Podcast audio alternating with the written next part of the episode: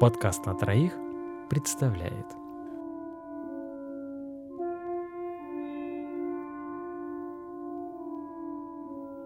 Майкл Свенвик.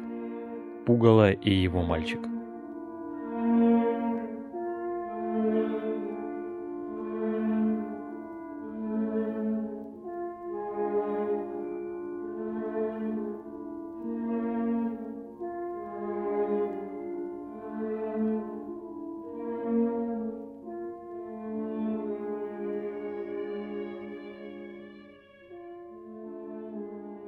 На закате, через поле, брел, спотыкаясь маленький мальчик.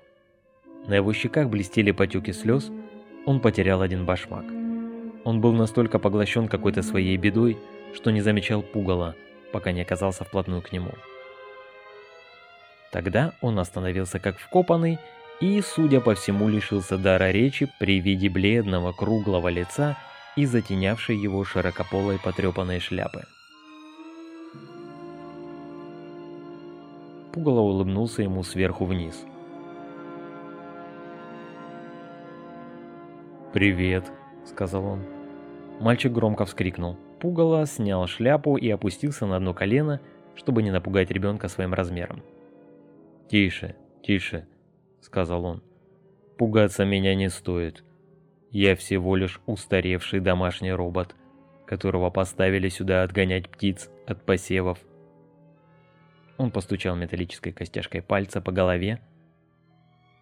Раздался негромкий дребезжащий звук. «Видишь? У тебя дома наверняка есть точно такие же роботы. Правда?» Мальчик осторожно кивнул. «Как тебя зовут?» «Пьер». «Ну, Пьер, и как же ты оказался на моем поле в столь поздний час?» Родители, наверное, места себе не находят от волнения. «Мамы тут нет», Папа велел мне бежать в лес, как можно дальше. Неужели? И как же это случилось? Когда машина разбилась, она больше ничего не говорила. Я думаю, она умерла. А как же твой отец? Надеюсь, он не пострадал? Нет, я не знаю. Он не открывал глаза. Он только сказал, чтобы я бежал в лес и не возвращался до завтрашнего утра. Мальчик снова заплакал. «Постой, дружище. Дядюшка Пугало непременно все исправит». Пугало оторвал клок от своей застиранной рубашки, вытер им слезы и нос мальчика. «Залезай мне на спину. Я отвезу тебя вон на ту ферму, что виднеется вдали. Ее обитатели позаботятся о тебе. Можешь мне поверить?» Они двинулись через поле. «Почему бы нам не спеть песню?» – предложил Пугало. «У меня монетка есть. Сколько пенсов? Целых шесть». «Ты не поешь». «Я не знаю этой песни». «Не знаешь?» «А эту?» По трубе водосточной крошка-паучок полез. Хлынул дождь и... Эту я тоже не знаю. Пугало умолк на несколько долгих мгновений, потом запел. За столом с тираном мы не сядем. Его мы вздернем на столбе, радостно подхватил мальчик. Дальше они пели вместе. Ведь, Ведь грубый, грубый черный хлеб свободы нам, нам тонких явств всего, всего милей. Пугало немного изменил курс, так что они пришли не к усадьбе, а к сараю, который находился позади него и чуть в сторонке. Тихонько открыл дверь. Зажегся свет полутемном углу стоял автомобиль, накрытый пыльным брезентом. Пугало поставил мальчика на пол и сдернул брезент. Автомобиль негромко загудел, просыпаясь, и приподнялся на полтора фута над полом. «Джек», — сказал автомобиль, — «давненько не виделись». «Пьер, это Салли». Пугало немного помолчал, давая мальчику возможность поздороваться. «Сал, у Пьера вроде как неприятности, но мы с тобой постараемся, чтобы у него все наладилось». Можно мне воспользоваться твоим модулем связи? У меня его больше нет. Его отключили, когда у меня кончилась лицензия. Все в порядке. Я просто хотел убедиться, что ты не подключен к сети. Пугало посадил Пьера вперед. Потом он достал из багажника одеяло и обернул мальчика. Сиденье зашевелилось, приноравливаясь под детское тельце. «Тебе тепло?» Пугало тоже сел в машину и закрыл за собой дверь. «Отвези-ка нас на шоссе, а там на север в сторону озера». Когда они вывернули на шоссе, автомобиль сказал. «Джек, в главном доме горит свет. Может быть, лучше бы сообщить молодому хозяину?» «Сал, он уже не молодой. Он давно взрослый». Пугало обратился к мальчику. «Так, как, ты в порядке?» Мальчик кивнул, он явно засыпал. Автомобиль беззвучно мчался по темным дорогам, по небу вслед за ним скакала полная луна. «Помнишь, как мы с тобой возили молодого хозяина на озеро?» — спросил автомобиль. «Его и его молодых друзей». «Да». «Они купались голыми, а ты стоял на страже». «Было и так». А потом они разжигали костер на берегу, жарили маршмеллоу, пели песни. «Помню». Среди песен были похабные, невинно похабные. Ведь все они тогда были хорошими детишками. Автомобиль некоторое время молчал. Потом произнес. «Джек, что происходит?» «У тебя ведь больше нет сканера, верно?» «Конечно нет. Его забрали у тебя вместе с модулем связи. Что касается меня, то когда молодой хозяин выставил меня из дома, он позабыл, что снабдил сканером и меня. Еще в те времена юношеского пьяного разгула, когда ты возил нас через границу, и я сопровождал их шайку, пока они искали бар или винный магазин. Тот, где не слишком присматривались к документам покупателей. Мне больше нравилось то время, когда они жгли костры. Я не стал напоминать ему о сканере, потому что могу с его помощью что-нибудь слушать. Понимаю. Прежде чем ответить, Пугало посмотрел, спит ли мальчик. И лишь потом сказал тихонько. Примерно в миле от фермы потерял управление и разбился автомобиль. Его нашла полиция штата. Затем прибыла национальная полиция. В автомобиле ехал дипломат из Евросоюза. Судя по всему, он пытался выехать через границу. Ты понимаешь их политику? Нет, я способен неплохо разбирать слова. Я знаю, что они предположительно означают. Я только не понимаю, почему эти слова их волнуют. Я тоже. Но я подумал, что было бы хорошо вытащить Пьера отсюда. Если он попадет в руки национальной полиции. Они не сделают ничего плохого ребенку. Нынче отчаянные времена. По крайней мере, так говорят. Ведь существует вроде бы и такая вещь, как дипломатический иммунитет. Дорога шла в гору, то и дело закладывая петли, чуть ли не соприкасавшиеся недавно пройденными отрезками пути. Стояла полная тишина, которую нарушали только негромкие посапывания мальчика – и почти неслышный шепот экранопланного двигателя машины.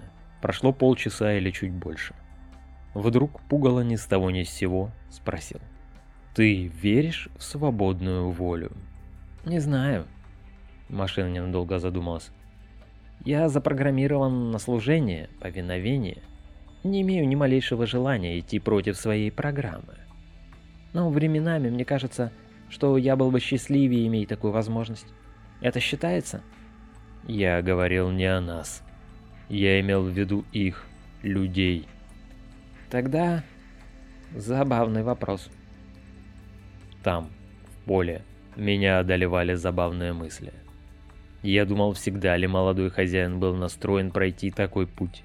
Или был ли у него выбор. Может быть, он был способен повернуть и в другую сторону. Мальчик неожиданно открыл глаза. «Я хочу есть», — сказал он.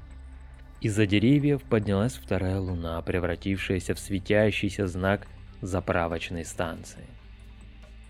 «Ты замечательно подгадал время», — сказал Пугало. «Потерпи немного, я раздобуду что-нибудь. Салли, полагаю, денег у тебя нет? Или ружья. Что? Нет, неважно. Остановись там, не въезжая на освещенное место. Ладно? Из ящика с инструментами, имевшегося в багажнике, Пугало достал длинную отвертку. На станции имелись две колонки с водородом и одна с угольным газом.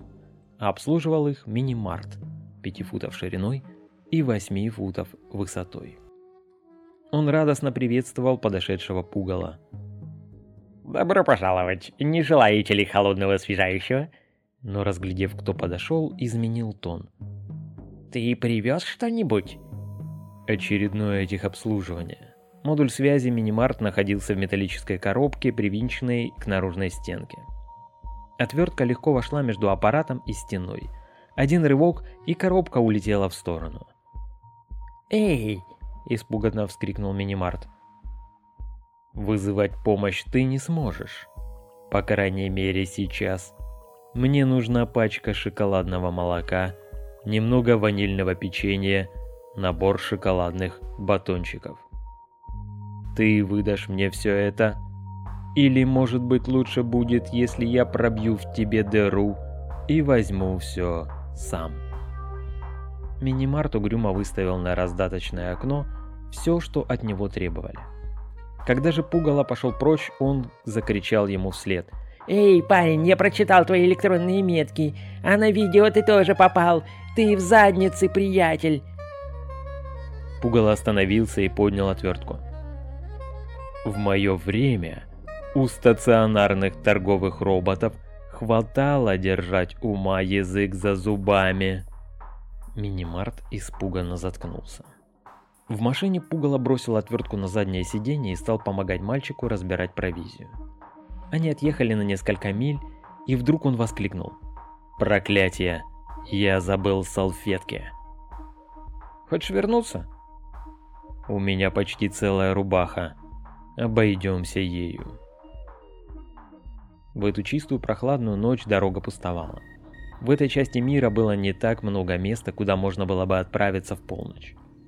Монотонное мелькание деревьев за окнами быстро усыпили мальчика, а машина мчалась дальше по пути, которым они с Пугалом когда-то проезжали сотни раз. Когда начался спуск холмов, Пугало сказал. «Далеко еще, до границы». Минут 10 до озера и еще 45 объехать его. А что? Машина вновь пошла на подъем. Далеко позади и выше на невидимой в темноте вьющейся среди горных лесов дороге виднелись красные и голубые отблески. Нас засекли. Каким образом? Думаю, кто-нибудь остановился на заправке, и мини-март пожаловался на нас. Дорога вновь пошла вниз, Машина выключила фары. У меня нет доступа к спутникам, но карты для спутникового позиционирования еще сохранились. Хочешь, я съеду с дороги? Да, направляйся к озеру. Машина резко свернула на грунтовую дорогу, потом пересекла чью-то ферму. Местность здесь была пересеченная, и пришлось сильно сбавить ход. Они выехали к ручью, где пришлось поискать место, чтобы берега были достаточно пологие и можно было бы переправиться. Очень похоже на то, что мы делали, когда молодой хозяин возил наркотики, заметил Пугало. Я не люблю думать об этом. Но ведь то, что мы делаем сейчас, ничуть не лучше. Об этом я тоже стараюсь не думать. Ты не думаешь, что добро и зло жестко прошиты во Вселенной? Я имею в виду не просто как элементы нашей программы, а совсем наоборот. Тебе не кажется, что они обладают в некотором роде объективной реальностью? Странные мысли тебя занимают, не кажется? сказала машина. И добавила: "Не знаю, хотелось бы надеяться". Они спустились на дорогу, ведущую к озеру, и некоторое время ехали по ней. На дорогах выставили блокпосты, сказал Пугало и назвал перекрестки, чтобы машина легко могла свериться с картой. Может ли это означать именно то, что я думаю? Да, нас отрезают от границы. В таком случае пересекаем озеро. Они подобрались между рядами летних коттеджей, Громыхнув, машина соскользнула по каменному берегу на поверхность озера. Турбина взметнула за машиной пышный водяной хвост. Они помчались по воде. Пугало постучал металлическим пальцем по приборной панели машины. Если бы я со всей силы ткнул сюда отверткой, она проткнула бы твой главный процессор. И ты в мгновение ока лишился бы разума. С чего это ты вдруг стал пугать меня такими вещами? По той же самой причине, по которой выясняется, есть ли у тебя устройство связи. Меня совсем не ожидает светлое будущее, но ведь ты, Салли, классическая модель. Тобой обязательно заинтересуются коллекционеры. Если ты скажешь властям, что я угрозами заставил тебя поехать, то наверняка проживешь еще целый век. Машина не успела ничего ответить. Из тьмы вылетел небольшой катерок. Он стоял на высоких изломанных ногах подводных крыльев, что приводило его потрясающее сходство с водяным пауком. «Опа, пограничная полиция!» — воскликнула машина, когда в воздухе перед ними полыхнул орудийный выстрел. Она тут же сбросила скорость и остановилась, а катер обогнал ее и опустился на поверхность прямо на воду около их носа. На катере блестели пять маленьких нарисованных черепов — под ними было выведено черным знакомое имя. Пугало прикрыл спящего мальчика своей рубашкой и курткой, а на голову ему положил шляпу, так что мальчика совсем не стало видно. «Раскрой крышу. Прикинься не мой. Я сам совсем разберусь». Как только Пугало поднялся, на него уставился ствол скорострельной пушки. «Ты под гражданским арестом», — заявил катер. «Сдай все имеющееся оружие, доложи, чем занимаешься, ты ведь можешь читать наши электронные метки, верно? У нас с тобой один хозяин. Пусти меня к себе на борт, чтобы я мог поговорить с ним. Он подхватил с сиденья ту же самую длинную отвертку и перебрался по трапу, который выдвинул для него катер. Правда, люк каюты перед ним не раскрылся, и он спросил, «В чем дело? Боишься, что я сделаю с ним что-то плохое?» «Нет, конечно же нет», — ответил катер. Вот только он вдрызг пьян. Нашел чем удивить. Люк раскрылся, и пугало спустился на палубу. В каюте, отделанной деревянными панелями, было темно. Там пахло ромом и рвотой. На вмонтированной в специальную нишу кровати лежал, укрывшись белой простыней, толстый мужик, бледный и обрюзглый, как опарыш. Он открыл затуманенные глаза. «Это ты!» Без малейшего удивления пророкотал он. Вон там бар. Сделай-ка мне кисленького. Пугало повиновался. Немного поколдовав слаймовым соком и сахаром, он вернулся к хозяину с питьем. Мужчина со стоном принял сидячее положение. Он сбросил с себя одеяло, перекинул ноги через край койки, а потом взял стакан. «Ладно», — сказал он. «Что ты тут делаешь?» Вы слышали о маленьком мальчике, которого все разыскивают? Пугало дождался кивка и продолжил. Мы с Салли привезли его вам. Салли? Мужчина громко усмехнулся. И было время, я подбирал шлюх и пользовал их на ее заднем сиденье. Он надолго припал к стакану. Вознаграждение за мальчишку объявить еще не успели, но думаю, если подержу его у себя день-другой, все будет в порядке. Найди-ка мою одежду, я выйду на палубу и взгляну, что представляет из себя этот выблядок. Пугало не сдвинулся с места. После того, как вы поставили меня в поле, у меня было много времени для размышлений – в том числе и для очень странных мыслей. Неужто? Например, я думал о том, что вы не молодой хозяин. Вы ведете себя совсем не так, как он. Говорите не так, как он. И даже выглядите уже не так, как он. Что ты такое несешь? Ты ведь отлично знаешь, кто я. Нет, сказал Пугало. Я знаю, кем вы были. А потом он сделал то, ради чего пришел сюда. Вернувшись на палубу, Пугало сказал, «Мы с Салли отправляемся на тот берег. Ты останешься здесь. Босс так приказал. Постой, это точно? Удивился катер. Спроси его сам, если получится. Пугало перебрался по трапу обратно в машину. Отвертку он с собой не брал. Салли, видишь огоньки на том берегу? Нам туда.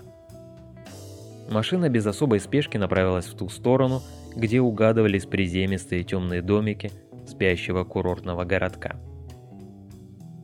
Миновав середину озера, они покинули одну страну и оказались в другой. «Почему же он нас все-таки отпустил?» — спросила наконец машина.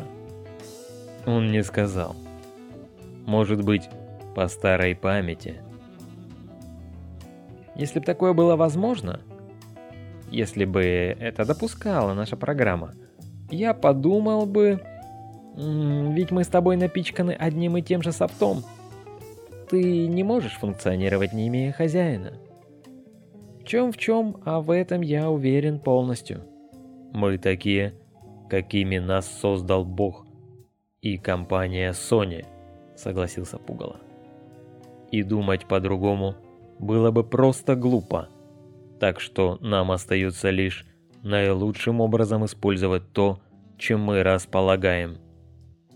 Мальчик заворочился, сел прямо, моргая по совинам. «Вы еще не приехали?» Сонным голосом спросил он. «Совсем скоро приедем, дружище», Осталось несколько минут. Вскоре машина почти совсем сбавила ход. Медленно вползла в маленькую лодочную гавань городка. Там уже ждали служба безопасности. И машина таможенников, и местная полиция. Свет фар и прожекторов плясал на стенах домов, на спящих лодках. Офицеры стояли руки в боки, готовые в любую секунду выхватить пистолеты. Пугало встал высоко поднял руки и заявил. «Просим защиты», — сказал он. «Молодой хозяин просит политического убежища».